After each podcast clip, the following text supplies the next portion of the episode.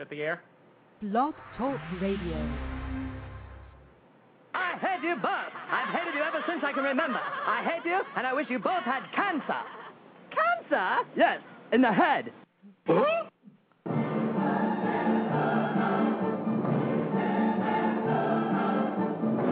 as tired as hell, and I'm not going to take this anymore. Pay no attention to that man behind the curtain. Are you telling me you built a time machine out of a DeLorean?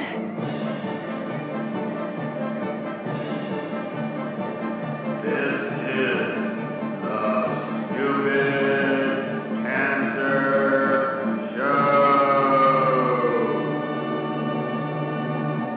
That's hot. Hello there, children. Hey, hey, kids. People seem to like me because I am polite and I'm rarely late. And now the host of the Stupid Cancer Show, Matthew Zachary. Monday, September fourteenth, and we're back. And once again, live on the Stupid Cancer Show, the voice of young adults with cancer. We are your friendly neighborhood weekly social webcast, finally giving that voice to nearly five million young adults affected by cancer. This broadcast is a program of the I'm Too Young for This Cancer Foundation, leading the fight for the rights of young adults and bringing the cause of cancer under forty to the national spotlight. Got cancer under forty? Sucks, huh? Well, get busy living, because the Stupid Cancer Show is on the air. Welcome to tonight's broadcast, my friends. Survivor rates in young adults have not improved in thirty years, and the past three decades of cancer progress have failed the next generation of survivors. So there is no reason to think the next thirty will be any different unless change happens right here, right now. We are here to change the world, one chemo infusion at a time, and share all of our collective crapness. Join us and be the change that needs to happen for our generation. Hell, we invented Google, Facebook, Twitter, kept Sanjaya on American Idol all those weeks. And we actually crashed Twitter yesterday with all the Conway tweets after the Video Music Awards. We can do anything we want. This is Generation Cancer and our fight and our duty to give back to our own. We have the sheer numbers, the voting power, and the influence to change the rules, because remission is not an excuse for a cure, and survivorship is all that matters. Alrighty, last week's show, our season premiere, was Ethan Zahn and Doctor Lenny Sender, I two Y chairman of the board. This week's show is The Bald and the Fabulous with Chad Whitman, Ryan O'Donoghue, and the one and only Jonny Imerman joining us here.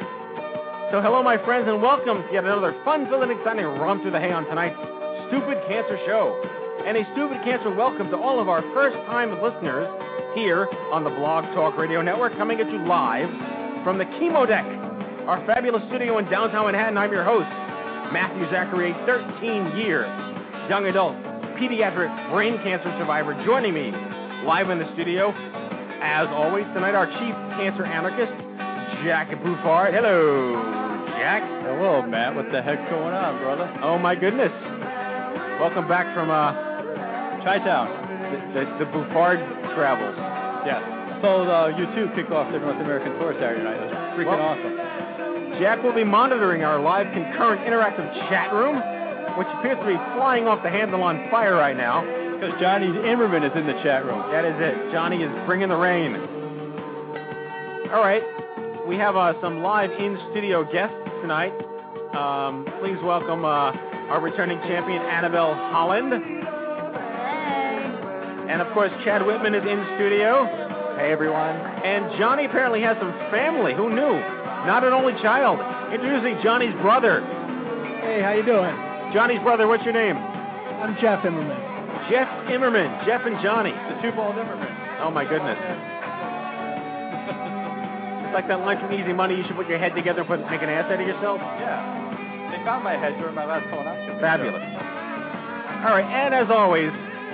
it is my esteemed pleasure to introduce my official partner in crime here on the Stupid Cancer Show, hailing from the windy city of Chicago, fellow young adult survivor and author of the acclaimed book, Everything Changes, The Insider's Guide to Cancer in Your twenties and thirties, the lovely, talented, blogtastic, and spectacular, and newly crowned Miz N P R wonk, Carol Rosenthal.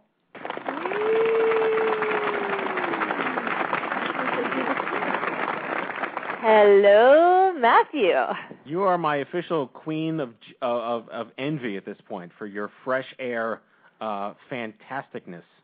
Well, thanks. You know, Terry Gross is she's the queen in my book, so it was pretty exciting being on her show this past week. I got to tell you, like, in that piece in the Times that they just decided to write about you, what's that about? I know. I was so surprised. You know, I sat down on Thursday morning and was like, I think I'll go into the New York Times and read some articles in the help section, as I often start my mornings off doing. And I sat down and I started reading this post called Does Cancer Make You Stronger? And I thought, well, I have a hell of a lot to say on that subject. So I started reading the first paragraph and the second paragraph, and they're about um, Randy, the guy who wrote the last lecture. And I get to the third paragraph, and it's about me. And I, my jaw was just, like, kind of dropping open. Oh, okay, I do have a lot to say about this. Um, so, yeah, it was really shocking to start reading this article and, and see me in my book and a whole bunch of paragraphs and quotes in there for me, and it was quite thrilling, I have to say. And, like, forty comments. We're up to, I've got to say, I think we're up to one hundred thirty-six comments on that blog now. Are you kidding me? one hundred thirty-six comments. So those of you who are listening, go to the New York Times website, and if you look under the health section, there's something called the Well Blog, W E L L, the Well Blog. And if you sift through the past couple blog postings and go down to one called Does Cancer Make You Strong, there is a wealth of unbelievably cool, honest, like gutsy, brutal, shooting from the hip comments about cancer and strength and new ways of looking at it, and it is, it's a really cool conversation. I got to tell you, I was so impressed, and that thing went viral, I mean, to the extent that it could. That people were t- retweeting it. It was on Facebook and a whole bunch of different places. You are a rock star, as if you weren't already. Ah, wow, thanks. I mean, it's really exciting to be getting the message out there about my book and about young adult survivorship and about healthcare. So, um, yeah, it's been a good, a good week. Very, very cool. And, and this, this, the whole idea of, you know, this whole strength thing, yeah, I agree with you. Strength is overrated. Uh, the, this idea of, like, I think I think my my comment had something to do with the fact that survival instincts don't count as strength. Yeah, it's it's that. Can we make it? That needs to be a new T-shirt. Right. A new Stupid Cancer T-shirt. You know, I was um, I was on Wendy Harpham's blog. She was on the Stupid Cancer Show this summer talking about cancer and blogging, and she was talking about what do you say when somebody says, well, you know, I'm so sorry of cancer, but at least cancer makes you stronger. And I was sitting with my mom. She was visiting me for Labor Day weekend, and we were both sitting at my computer, and I was kind of geeking out in my little blog world. And I said, Mom, you know, what do you do when people say that to you? Because she's told me in the past, you know, she'll go to synagogue, and someone will say, oh, Nancy, I'm so sorry your daughter has cancer, but you know, what doesn't kill you makes you stronger. And I know that she really wants to just smack them. And, and so I said, you know, what do you want to say to them that you don't? And she said, I want to say to them, I'd rather be weak. And I thought, hell yeah.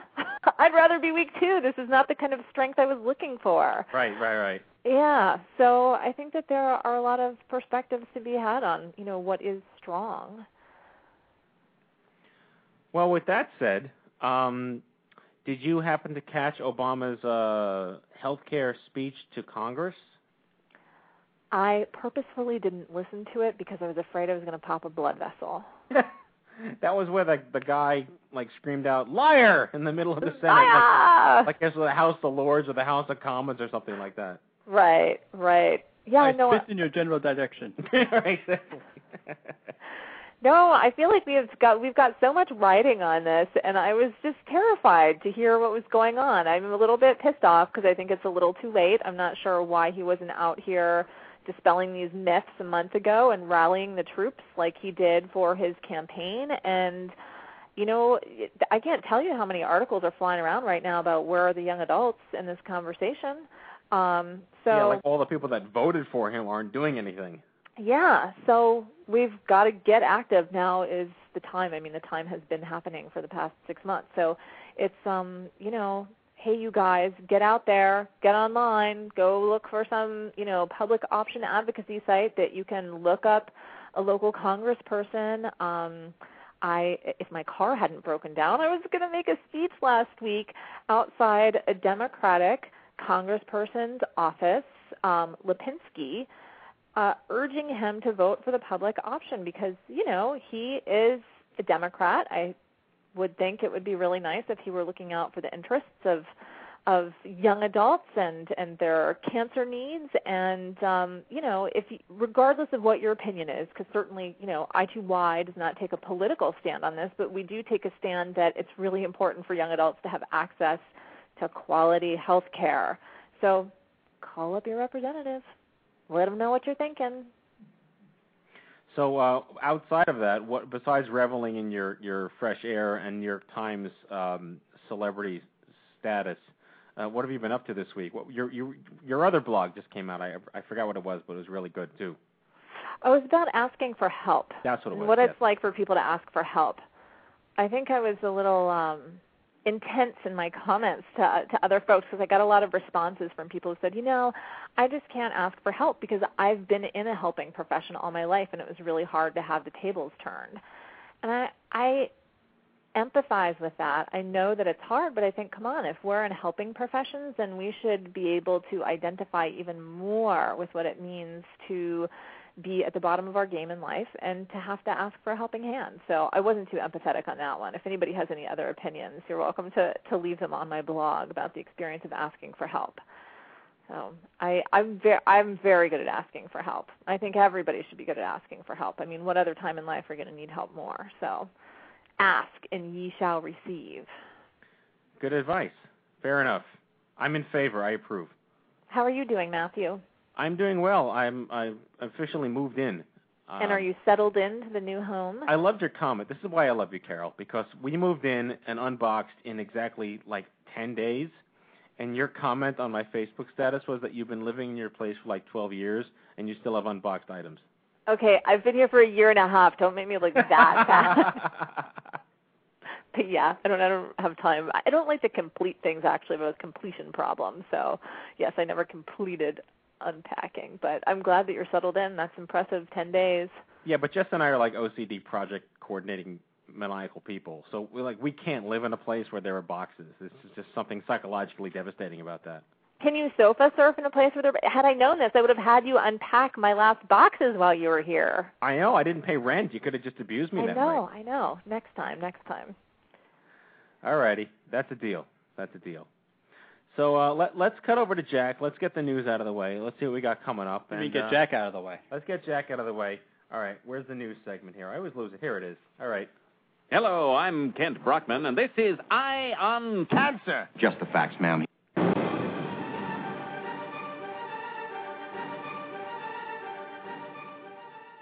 Alrighty, during this part of the Stupid Cancer Show, we announce worthy news stories to our adoring listeners to inform them about the latest and greatest in young adults, that is free, young adult programs, services, events, projects, and other stuff.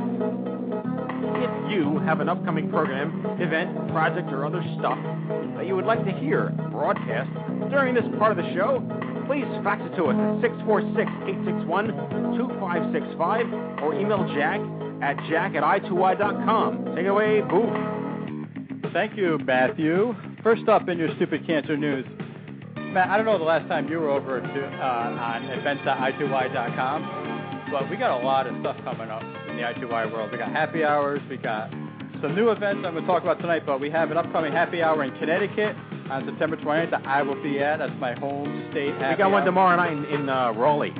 Raleigh, yeah, that's right. Raleigh-Durham. fifteenth. Raleigh-Durham. We got, so North Carolina, get, get on over to events dot i two y dot com. We got a happy hour tomorrow night. Some new announcements for the New York metro area. Sunday, October fourth, at the Queens County Farm Museum, we have an I two Y Apple Festival.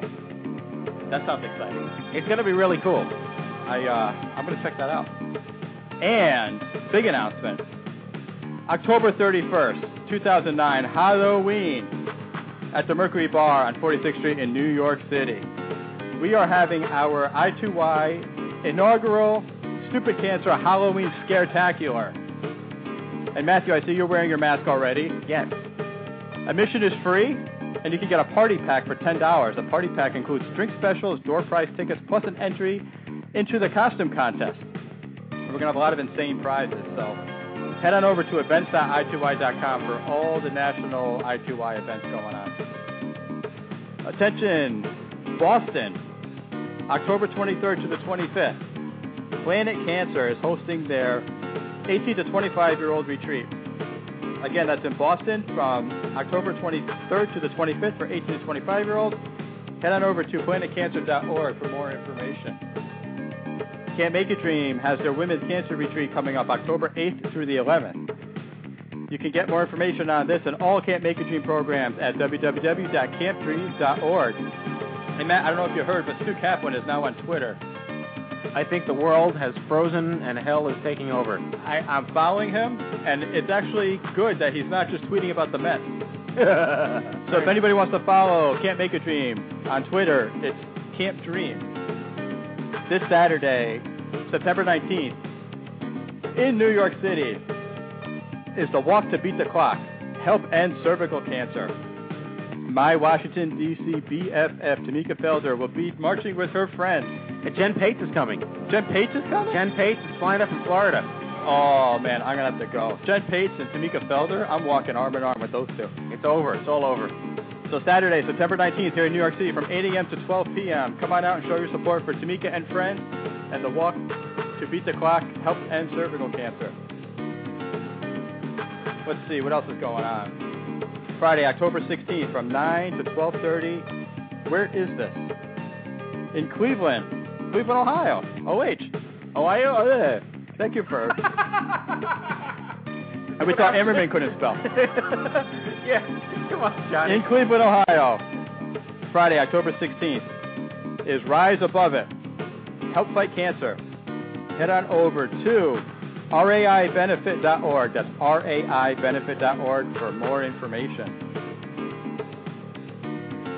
Are you, like, slow tonight? Dude, I, I'm jet-lagged. I, I flew from the Eastern time zone to the Eastern time zone. This is the second show in a row that you've arrived five minutes before the show from another state. That's really uh, true, isn't it? Yeah, it is true.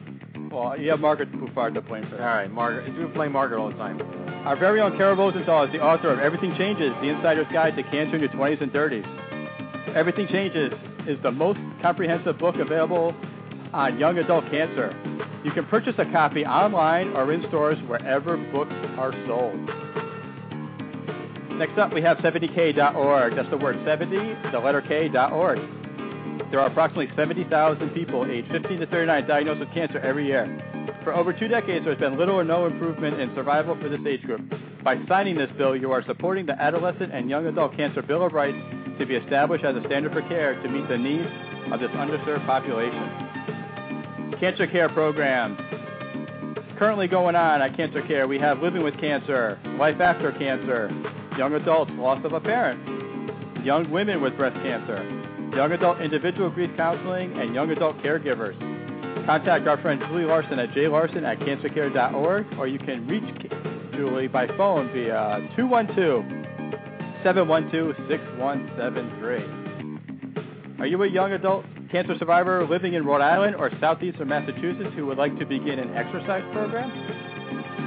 If you are interested in the Survivor Step Into Motion program, please contact Santina Horowitz at shorowitz, H O R O W I T Z, at lifespan dot org, or you can reach Santina Horowitz at area code four zero one, seven nine three, eight one two four. Previous research has shown that exercise can provide a number of benefits to cancer survivors, such as improve their mood and reduce fatigue. So head on over to lifespan dot org to sign up. That's Rhode Island and Eastern Massachusetts. And finally, gentlemen, listen up. Do not do what Jonny Imerman did. Oh, no, here we go. When Jonny started treatment, his doctor sent him to the fertility clinic and said, listen, this chemo's going to compromise your fertility. You need to do some sperm banking. Well, what Jonny did from there is he, mer- he mailed some sperm without a Live:On Kit. And apparently our federal government does not like that. So if you need a Live On Kit, head on over to live on kit dot com. Live sperm banking by mail is made possible by our good friends at Fertile Hope. And Johnny asked me to send a big thank you on his behalf to the law firm of Dewey, Scrum, and Howe for clearing up his sticky situation with the United States Postal Service. And that, my friends, is your Stupid Cancer News. Oh, my goodness.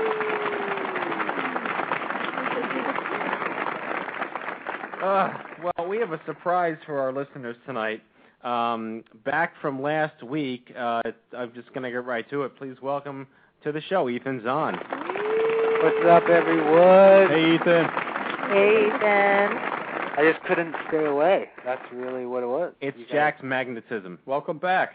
Jack magnetism. Thanks, thanks for having me back, guys. I'll make this one uh, short and sweet. Yeah, you had uh, some uh, announcements today. I did. I did, yeah. Unfortunately, uh, a little bit of bad news. But uh, nothing that, you know, we can't handle, nothing that I can't handle. But, yeah, the the uh, got some bad, bad results from the doctor. The cancer's back, and they just got to underdo, go, go under uh, a little more chemotherapy, a little uh, radiation, a little uh, stem cell transplant. And you're having a stem cell transplant on my wedding anniversary. How dare you? Ooh, that'll be fun. I'm going to send you my D V D of my wedding. If you want, you know, it might be a little, you know, a little more exciting. Well, if you're sitting in isolation, I'm going to force, like, my wedding video on you. Oh, God. Yeah. Talk about torture. And if you need to take a nice long nap, I will force Matthew's C D on you. Oh, no. Although I heard sleep's pretty good with this stuff, so maybe I'll take you up on that one. Yeah. See? See, I'm I'm helpful now, Jack. That's true. See, when the sedation is required, my music comes in very handy. Yeah. Is Imerman on the line? Johnny, chime in. They they just gave me a microphone about one second ago, so I've not been able to respond to all the rips on me. What's up, everybody? I would have taken it away again. we could take we we can only handle Johnny in small doses. Right. He, he's such a powerful force of nature. Well, but before you get to Johnny, I, I really just need to give him a shout out and thank him for uh, everything that he's done, because uh, he's matched me up with an angel that's been uh, absolutely fabulous, helping me get through this, especially this next big challenge. So, without Johnny and Imerman Angels, this uh, this whole battle of mine would have been even a lot worse than it already is. So, uh, I want to thank you for that, Johnny, personally. Thank you, thank you, brother. It's been a pleasure getting to know you and hanging out with you, and, and, and you'll do it one step at a time. You know, like we all go through it. Um, one one day at a time, one step at a time, and I'm glad that Gavin's been uh, a great big brother. He's a great guy, great, yeah. great, great guy. Gavin's the man. Yeah, Gavin is the man. Gavin is the man, and um, you sound good, man. It's good to hear you uh, keeping strong. Thanks. No question, you'll get through it. And they gave me the mic, and I, it's still in front of me. It's amazing. How, how much more time for the mic? Should I say everything now? Before I'm, I'm, I take it well, cut his mic, cut well, his mic, cut after his I, mic. After I threw you under the bus for the Live On Kit promo, I think you deserve some airtime. Can I get a word in edgewise here? Go ahead, Carol. All you. Can I interrupt the penis show? Hi, Ethan. Hi. You know, thank you for sharing your news, even though it's not great news to have. You know, I think that it's so often that we're always, like, celebrating the good news in the cancer world, and I think that there's just as often really hard kind of crappy news, and I really appreciate you coming on here and letting us know what's going on with you, because it lets everybody else know who's, you know, going through a hard time that, um, you know, it's happening to all of us right now. So where are you, where are you finding your support from these days? Like, what, what's getting you through? Um, you know, my really, you know, my family and my close friends and my girlfriend, and uh, it's really been the people that I've been surrounding myself with. You know, it's a complete shock, as I'm sure you've all have, you know, have to deal with before. But, uh, but you know, I think really you just got to stay positive, and as everyone said, you know, take it one day at a time, every little, yeah. every every little bit, every little second. So, uh, you know, I just got uh, home from four day, three days of uh, isolation in ICE, my first ICE chemotherapy treatment, and then mm. uh, which wasn't so bad. But now I'm, that was literally two days ago, so now I'm kind of battling with the uh, nausea and the sleepiness and everything. So. Well, Ethan, we said that, that you know, puking makes good radio, so feel free. Right. Exactly. Oh. I want to make one comment about Ethan, too, and I think we all know this, but it needs to be said. I mean, there's strong guys, and then there's really strong guys. And Ethan's one of those really strong guys that during his own fight is giving back every single day. and he's sharing his story, and he's talking about it, and he's going in People Magazine, and he's going on Larry King, and, and, and by sharing his story, there's no question that other young cancer fighters out there are being empowered and seeing his strength. And, and that's, you know, it's a together fight. The only way we all get through this is by working together. So during the fight, you're already giving back, man. I have top, utmost respect for that. Thanks, man. I just have to know, does Larry King look as rubbery in person? Well, unfortunately, I mean, unfortunately, when I was on, he was like via satellite. It was oh, just okay. me and Katie Couric in a room, and then we were talking to a screen. But I'd imagine uh, he might be a little bit rubbery. Because I met Regis once, and he's definitely like a, a, a rubbery Ken doll. When does your rubbery doll come out? Mine? Yeah. I can it threw up in my mouth. It's from the Austin Powers Fat Bastard line, right? Yes. Oh, my goodness. But well, anyway, I just wanted to touch base with everyone, say hello, give you the update, give you the news. And then, obviously, I wanted to plug everyone and, and let everyone uh, know that they should vote for me to win the G Q Better Men, Better World. Dude, you're like forty-four percent above everybody else. I know. That, thanks to you. Thanks when to I you. started spamming, yeah, I mean, fault. voting for Ethan, he was at like thirty-five percent. thirty-two percent was and, when it started. And, and, and then, then he went up to thirty-seven last I checked. Yeah, but it's forty, forty-three or forty-four percent. Now, the next guy did. None of them moved. Ethan, you're the only one that moved on that list. Okay, so let me ask you a question. Who also, I, I read about this guy's project, and it's really good. It's a really good project, but I think to the right of Ethan is the guy who is liberating young women from sexual slavery in Cambodia, and he I has know. all these Asian women clinging okay. to him like he's their daddy. I was like, come on, you could have picked a better picture than that, sir. Yeah. That is a little awkward now that I look at that. Yeah, it's it's a little bit a little bit creepy. That yeah, he's doing a mighty fine job. But um, go on and vote for Ethan. Thanks. Yeah, we're oh, and I, I think I emailed this to you, but everyone out there in listener land, when you listen to this show, if you want to vote for Ethan, um, we set up a shortcut for you. So all you have to do is go to your browser and type in i two y dot com slash Ethan. Oh, nice. And that will directly connect you to the G Q page to vote. That's i two y dot com slash Ethan, and you will be able to vote for him right away. That is big time. Thank you, guys. So during Johnny's interview, everyone click on i two y dot com slash Ethan and vote, and then come back and listen to Johnny. Yeah, exactly. uh, I appreciate all the support, everyone, and uh, everyone out there. Thank you so much. And Johnny, thanks, and uh, I two Y guys, thank you so much. You guys are doing great stuff. Ethan, call thanks, in buddy. anytime. I will. Thanks, guys. Thanks, buddy. All right, Take Ethan's care. Ethan's on, everybody. Be strong, Ethan.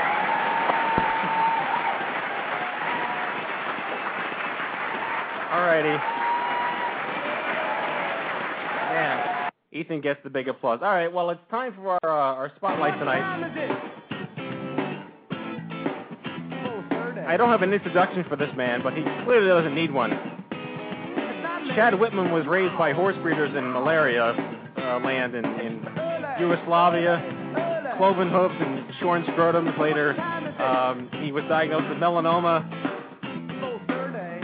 two years ago. Uh, it's been about three and a half. Three and a half years ago. He's alive and well, and his dog's name is Sergeant. Please welcome to the show. Please welcome to the show, Chad Whitman. Hi, Chad. Hi, everybody. How's it going? Good evening.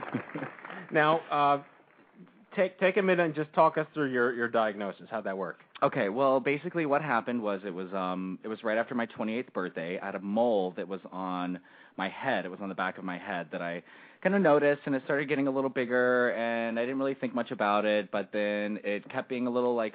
weird or irritated, and then swelled up a little more, and so I eventually went to my doctor to have them take a look at it, and turned out um, it was stage three melanoma.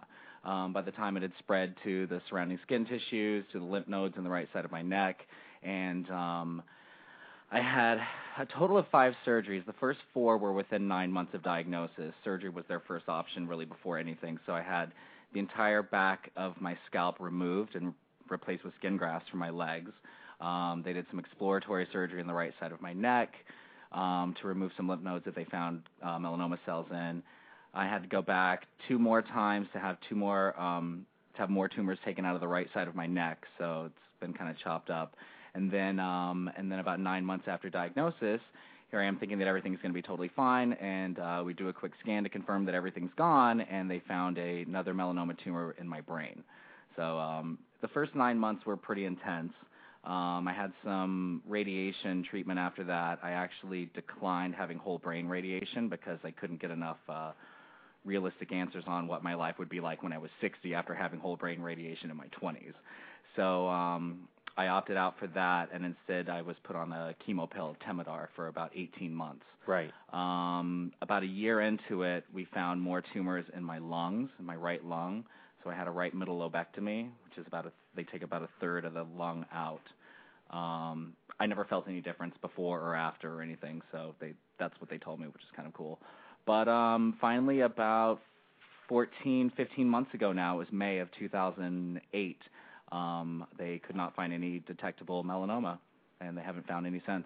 So you're like a, yeah, big, big clap for Chad. So you're like a uh, you're like a patchwork. A bit, yeah. I mean, a, a little Frankensteinish is kind of yeah. how I was feeling at the time. It was like, let's take this from here and take that part from there and replace it with this, and so it shut. It's like those creatures in that movie Nine. Yeah, totally. But I was the hot one, not the ugly alien okay, one. Okay, fair enough. Fair enough. Which raises an interesting point. You're you're a, an openly gay American. Yes, I am. And that, very gay. That's a whole an extremely openly gay American. No, we could just play this then.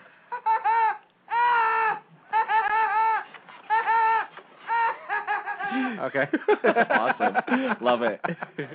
Now, did that add? And Carol, if you want to chime in here, did that add another element of sort of complexity to the social issues that you faced as a young adult? I absolutely think that it did. I mean, you know, I was I was facing a lot of the same, like, you know, am I going to live? Am I going to die? Like, what's going to happen to me? Like, all of this kind of stuff. And, you know, I just wanted to kind of go back to, like, my happy space, which was being with my friends, being with my family, and doing things that were familiar to me, like going out on a Friday night with your friends. But, you know, like, in the gay world, it's like you wear the wrong shoes, you're shunned out of the bar. You know, it's like, let alone have, like, half of the back of your head missing. You know, it's like, forget it. So it made it extremely difficult for me. I was, um, you know, I had a hard time um, kind of dealing with how my exterior looked and how I dealt with that, and especially because all my scars were on my head and my neck. I couldn't cover them up.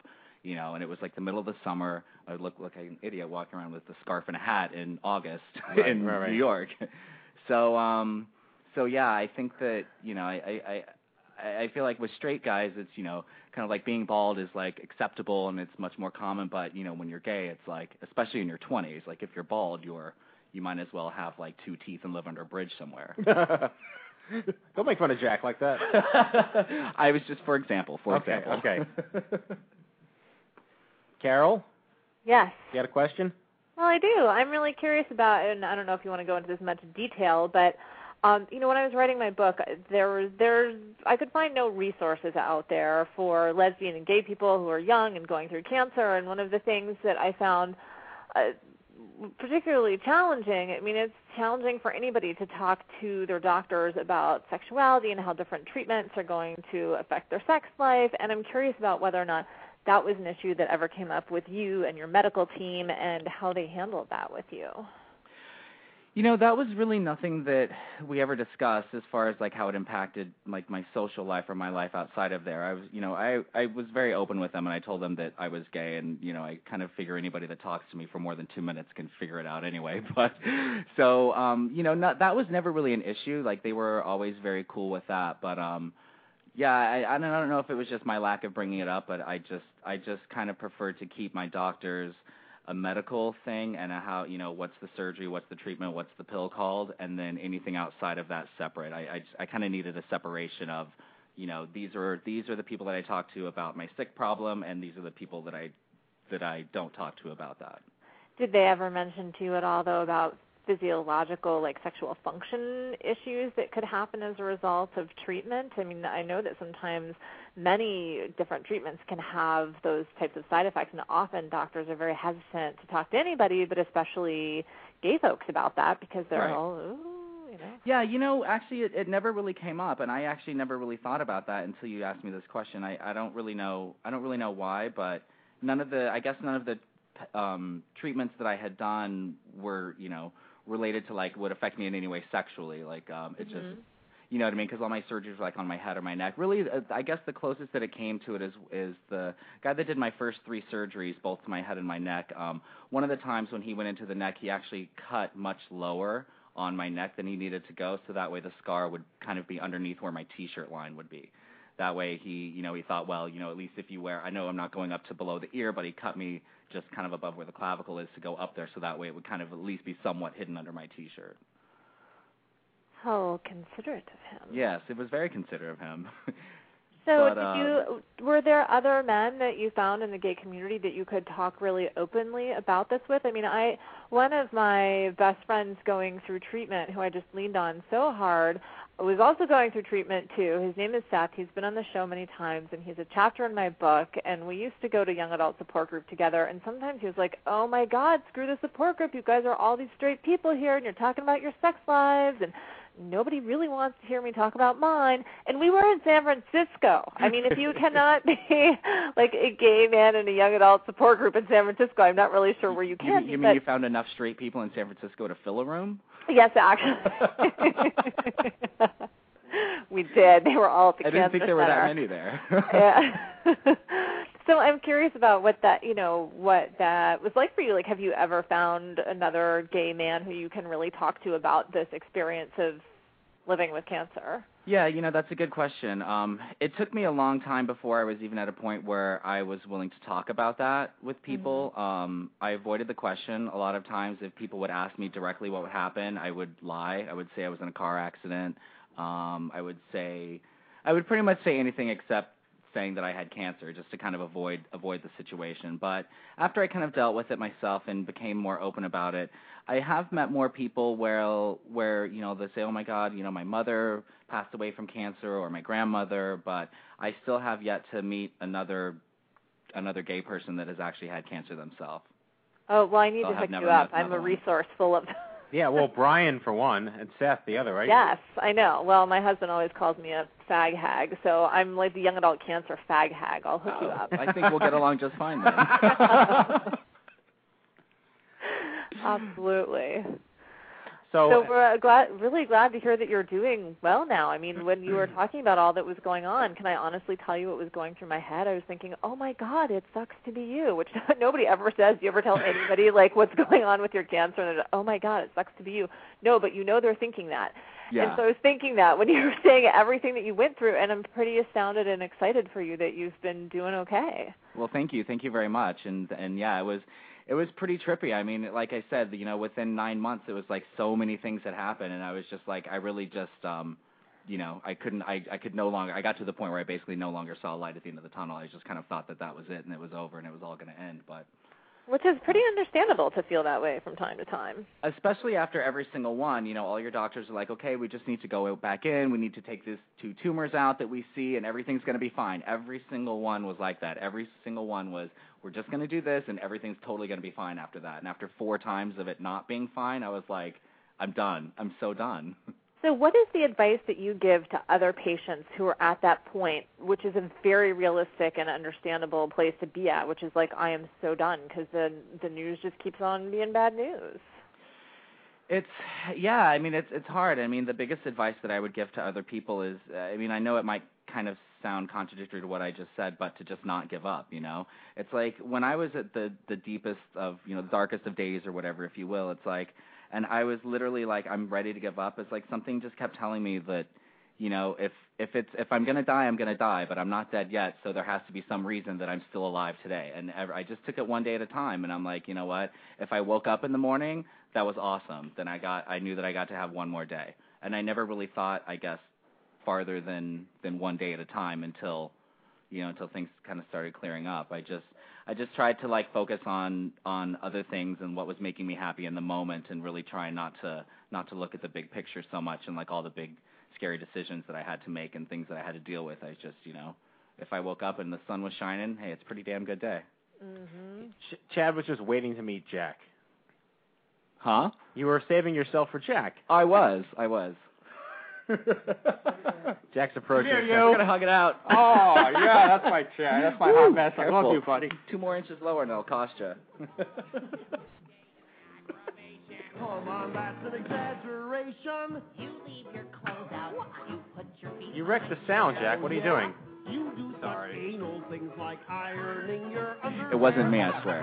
I didn't. All right. Well, as the Stupid Cancer Show begins to unravel, I want to thank you so much for coming on and being being in our spotlight tonight, and hope that we have you back again. Yeah. Well, thank you very much for having yeah, me. Yeah, Chad Whitman, everybody. Woo! Yay! Call me.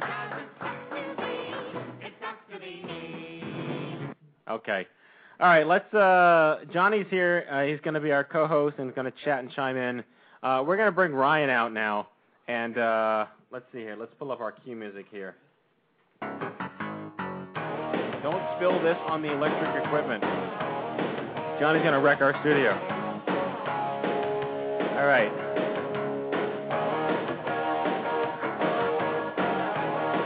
All right, where is Ryan's information here? Here he is.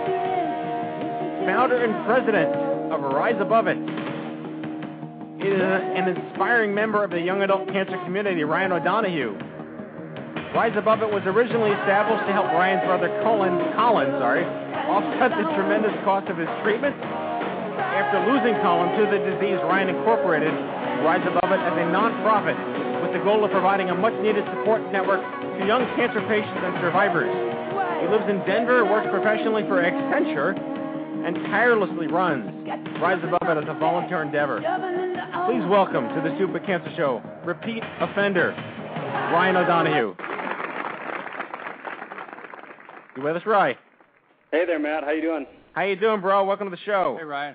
Thank you very much. Glad to so, be here. So this show is The Bald and the Fabulous. We're talking about healthcare. We're talking about disparities. Tell us a little about your brother. What was his story? Well, so Colin was diagnosed uh, with a very rare form of uh, squamous cell cancer of the head and neck. At the time of his diagnosis, he was much like many young adults and young, strong, invincible, and had very basic health insurance. And so um, as a teacher and a volunteer coach, you know, he was in a program that took kids who had been expelled from school through a, a program that not only taught them the core subjects of math, science, history, English, all all the basics, but also took them through goal-setting, organizational uh, program that would help get them back into their traditional schooling. Programs like that in Cleveland, where we where he was living at the time, and, and many other cities, are just entirely underfunded and don't provide health insurance until you've been there for quite some time. And so he had a very basic health insurance plan when he was diagnosed, and we quickly realized that we were going to be up against it financially. And so um, being a very actively involved member of the community in Cleveland, Ohio, rather than endure this solely as our own family, which we were doing all right for ourselves, but we knew financially it was going to be a struggle. He would be out of work. He would, uh, you know, had, had to cover all of his utilities, rent, and not to mention all the additional supplements that were not going to be covered under his insurance and other treatments. And so through that, we realized uh, rather than kind of enduring that on our own, we would host one just benefit party. So it was a Super Bowl Sunday party, and we would charge twenty dollars at the door and give away one thousand dollars at the halftime and hopefully get people out to support him throughout the process and, and really just, you know, get get people to rally some support around him, get in, get get some finances going for him and help him get, get through the difficult time. He was, uh, you know, young and strong. Doctors said, we're going to hit it hard and you're going to beat it. And so at the time, we just figured we need to help get him through this time and uh, hopefully, you know, get him back on his feet. And so we had budgeted about somewhere in the range of twenty thousand dollars to twenty-five thousand dollars that we were going to need to cover all of his living expenses, some of the additional supplements and travel costs that were going to be required for his treatment. The and we were just hoping to kind of offset some of those costs. Well, the party itself raised thirty-five thousand dollars, and oh, is that all? That and and to, to preface that, we still have not to this day had a fundraiser that was quite that successful. Um, just given the the nature of that one event, um, we've been doing a lot of fundraising events in the past four years, and, and they've continued to be very successful. But that one was really we hit it out of the park, and so knowing that we raised more money than he really needed at the time, what we believed would get him through the five to six month treatment period, we sat down the very next day and said, you know, in the spirit in which we raise this money, let's find other people who need it. And that was really the catalyst with Rise Above It. And at that point, we were just the foundation. We weren't established as a five oh one c three, and so we just started reaching out to different uh, different people within our network, trying to understand who were who who were people that they knew in similar situations that we could help.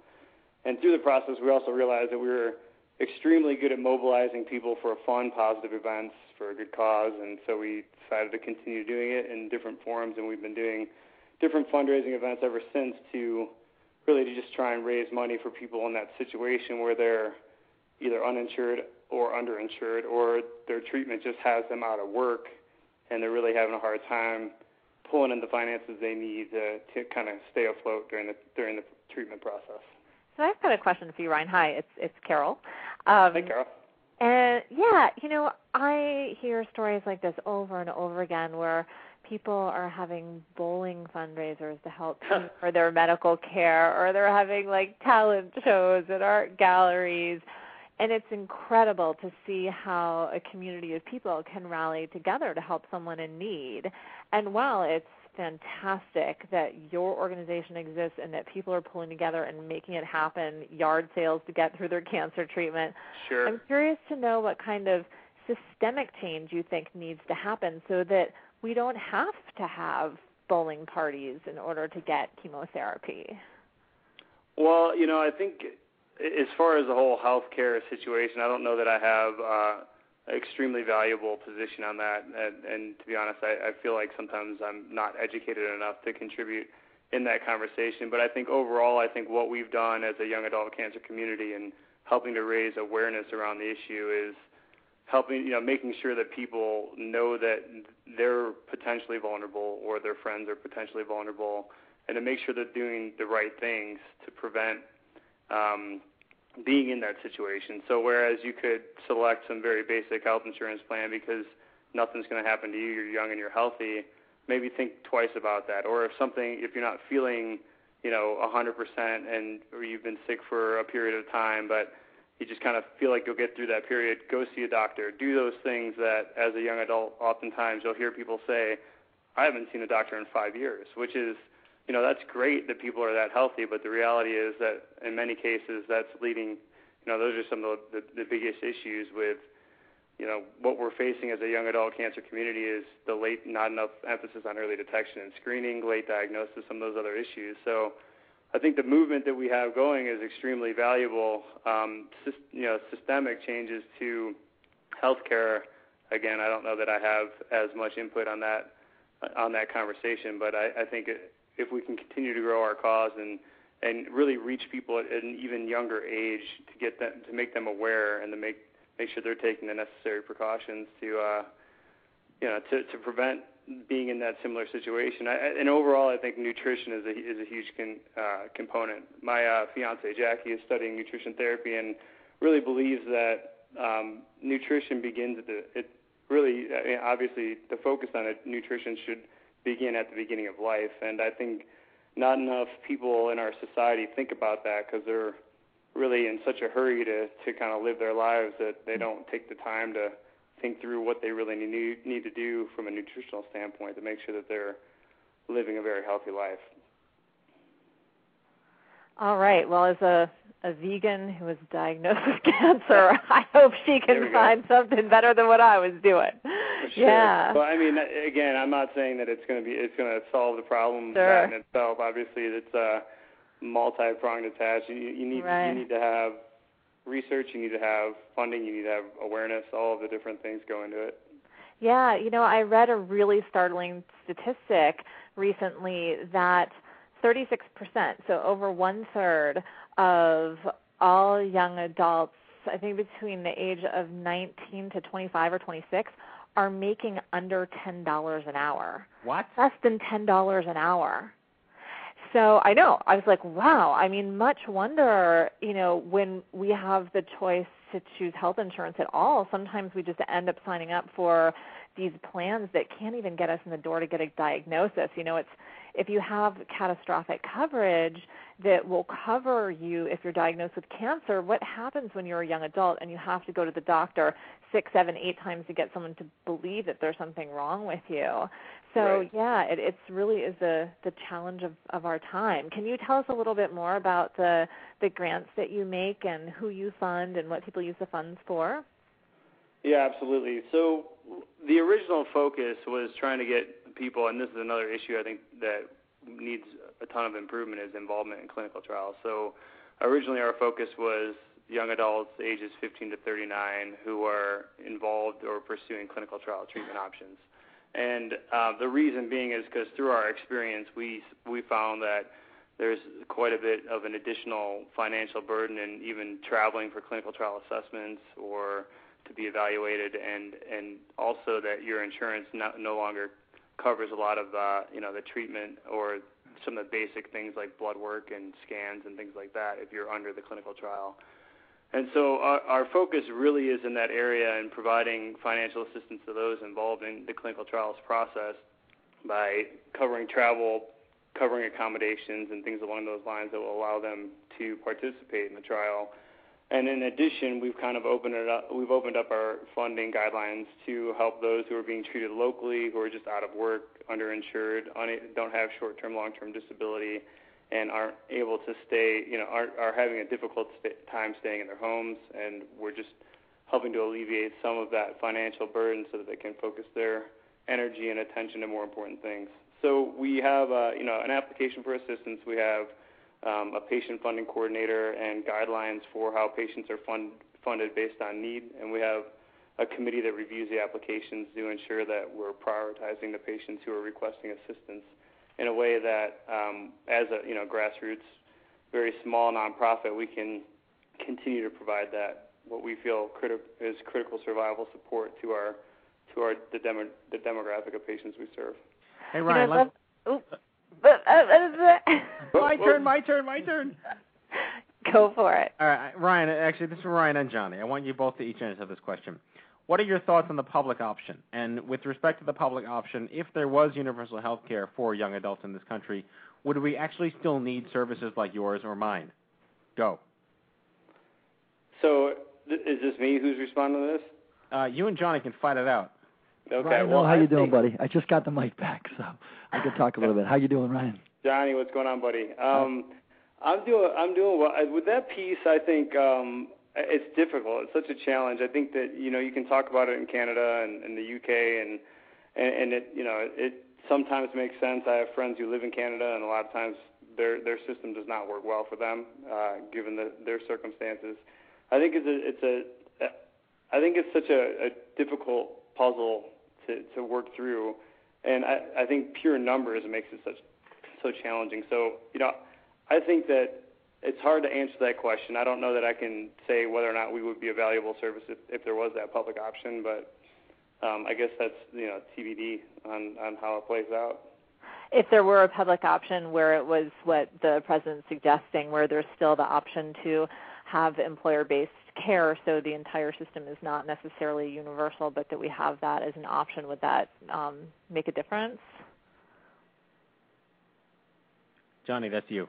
Well, I, you know what, Carol, I'm definitely going to answer that question, but first I want to back up to the first part, and I just want to say, you know, my, my two cents, what, what we see every day at Imerman Angels is a kid, you know, who's nineteen, who's got brain cancer, who calls in and is a freshman in college trying to work at night and, and work at the pizza shop to pay some bills, to pay for his classes, and then he's got to go in for treatments and surgeries and chemos and so forth. And he's thinking about half a million dollars in bills and all that. I mean, so from the people that we see and the people that we get to know and the people we connect to mentor survivors, you hear these stories over and over again. And in my, my opinion, there's there's got to be some way to get these kids covered. I mean, no one – I mean, I think our government system's failing – if we look at it and say we created a system, but it leaves this nineteen-year-old kid out in the rain. I mean, that's it's just there's not that's not right, in my opinion. And I, and I feel for these kids. You get to know them. You, they're great kids. They're they're in college. They're trying to build a career for themselves, and then they get brain cancer or they get testicular. They get something,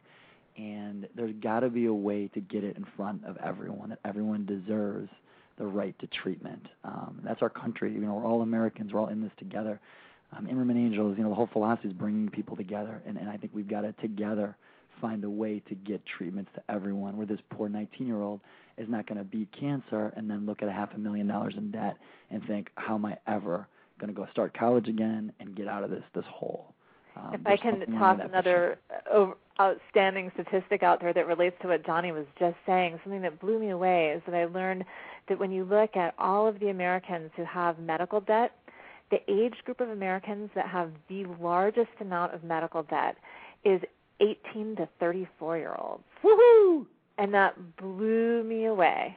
It just blew me away. It's crazy. I mean, it makes yeah. sense because we don't have health insurance, but I guess when I think medical debt, you know, I think like, oh, maybe it's parents with, you know, real young toddlers or, you know, but, yeah, it just kind of blew me away that. And, and those are the people, as we all know, we're all young adult cancer people. Those are the people trying to build their careers. That's the growth stage. So it's almost like you're kicked down once when you're trying to grow. How are you going to rebound? You know, if you're if you're stable and you have a job and And, and you maybe have a degree already behind you, maybe you, it's easier to bounce back. Not easy, but easier to bounce back.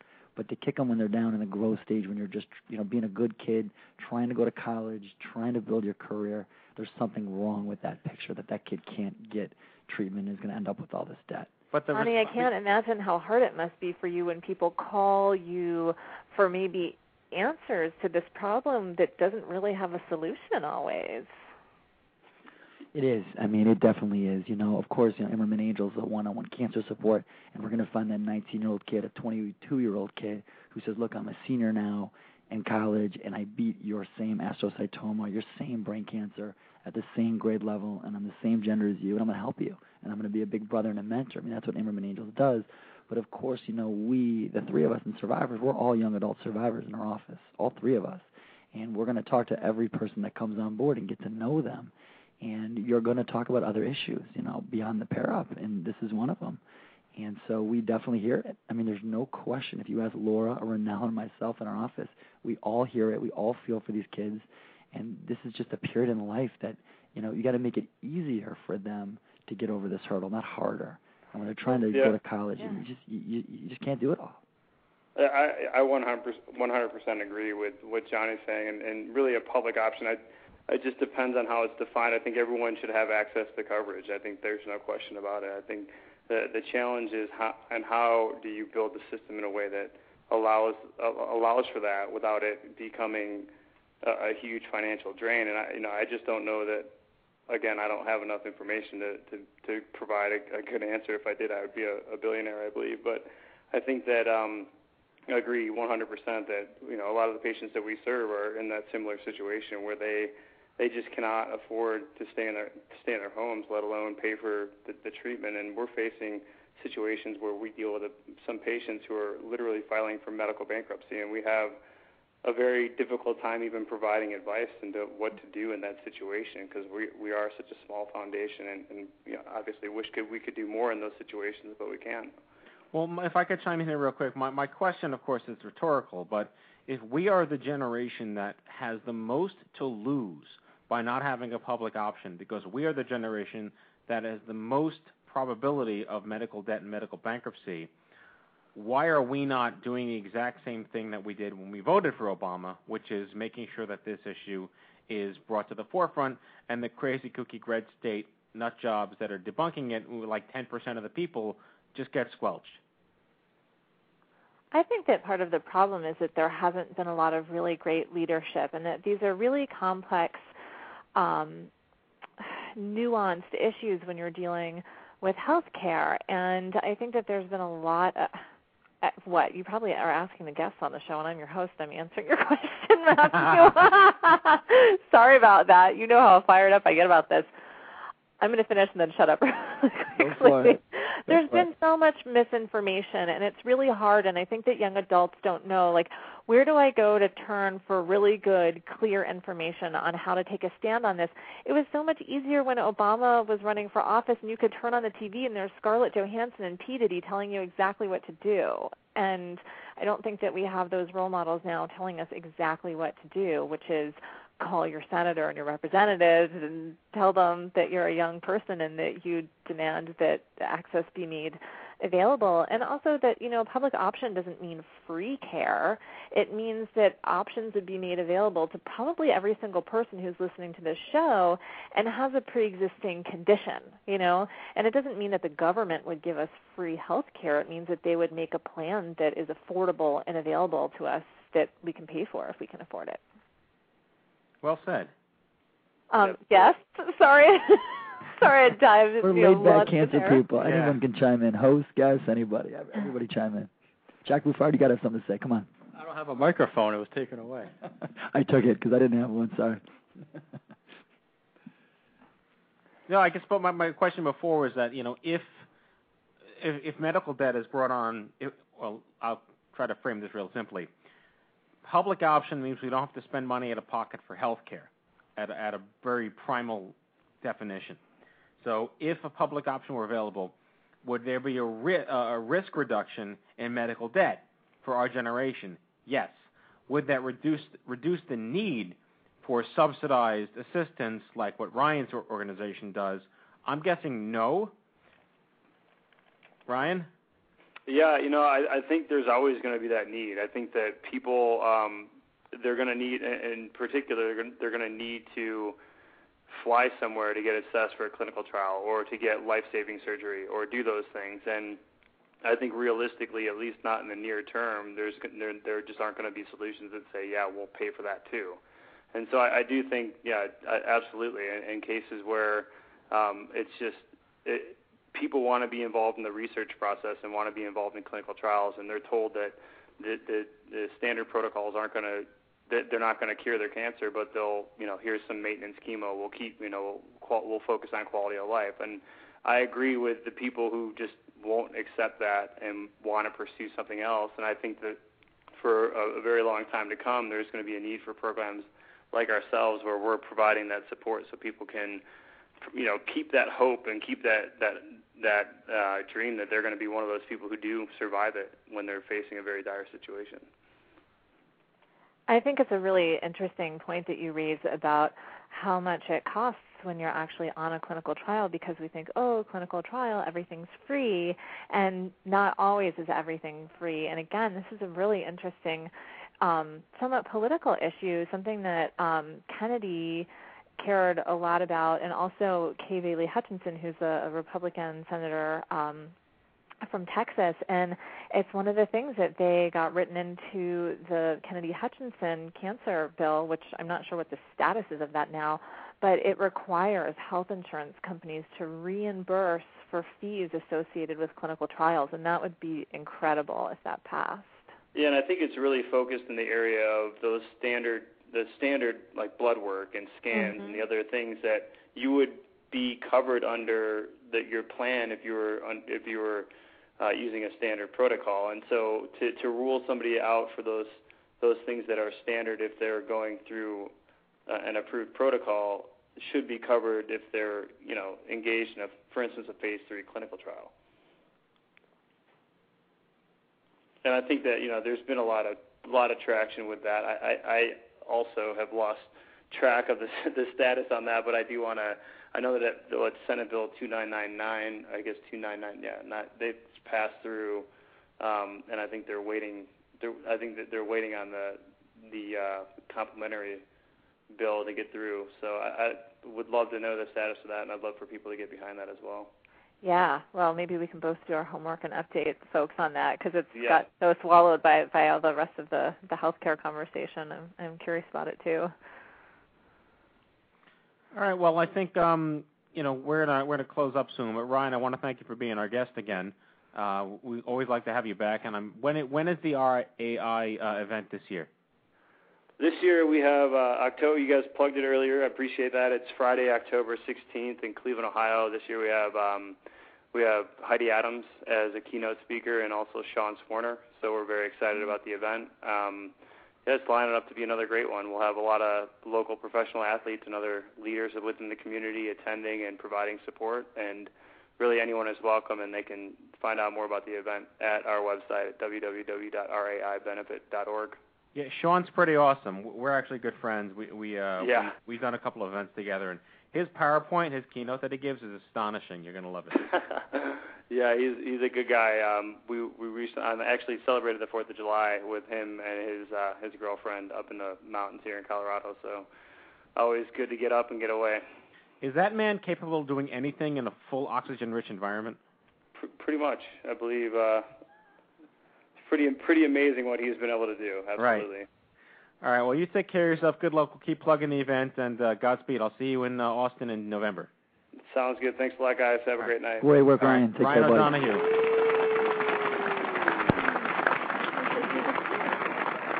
All right, we got a, we got maybe a minute or two left, Johnny. We don't want to just uh, I don't want to embarrass you that much, but I just want to. I do I have the mic now, so I can yeah. defend myself a little bit. What's going on with Imerman? Anything new?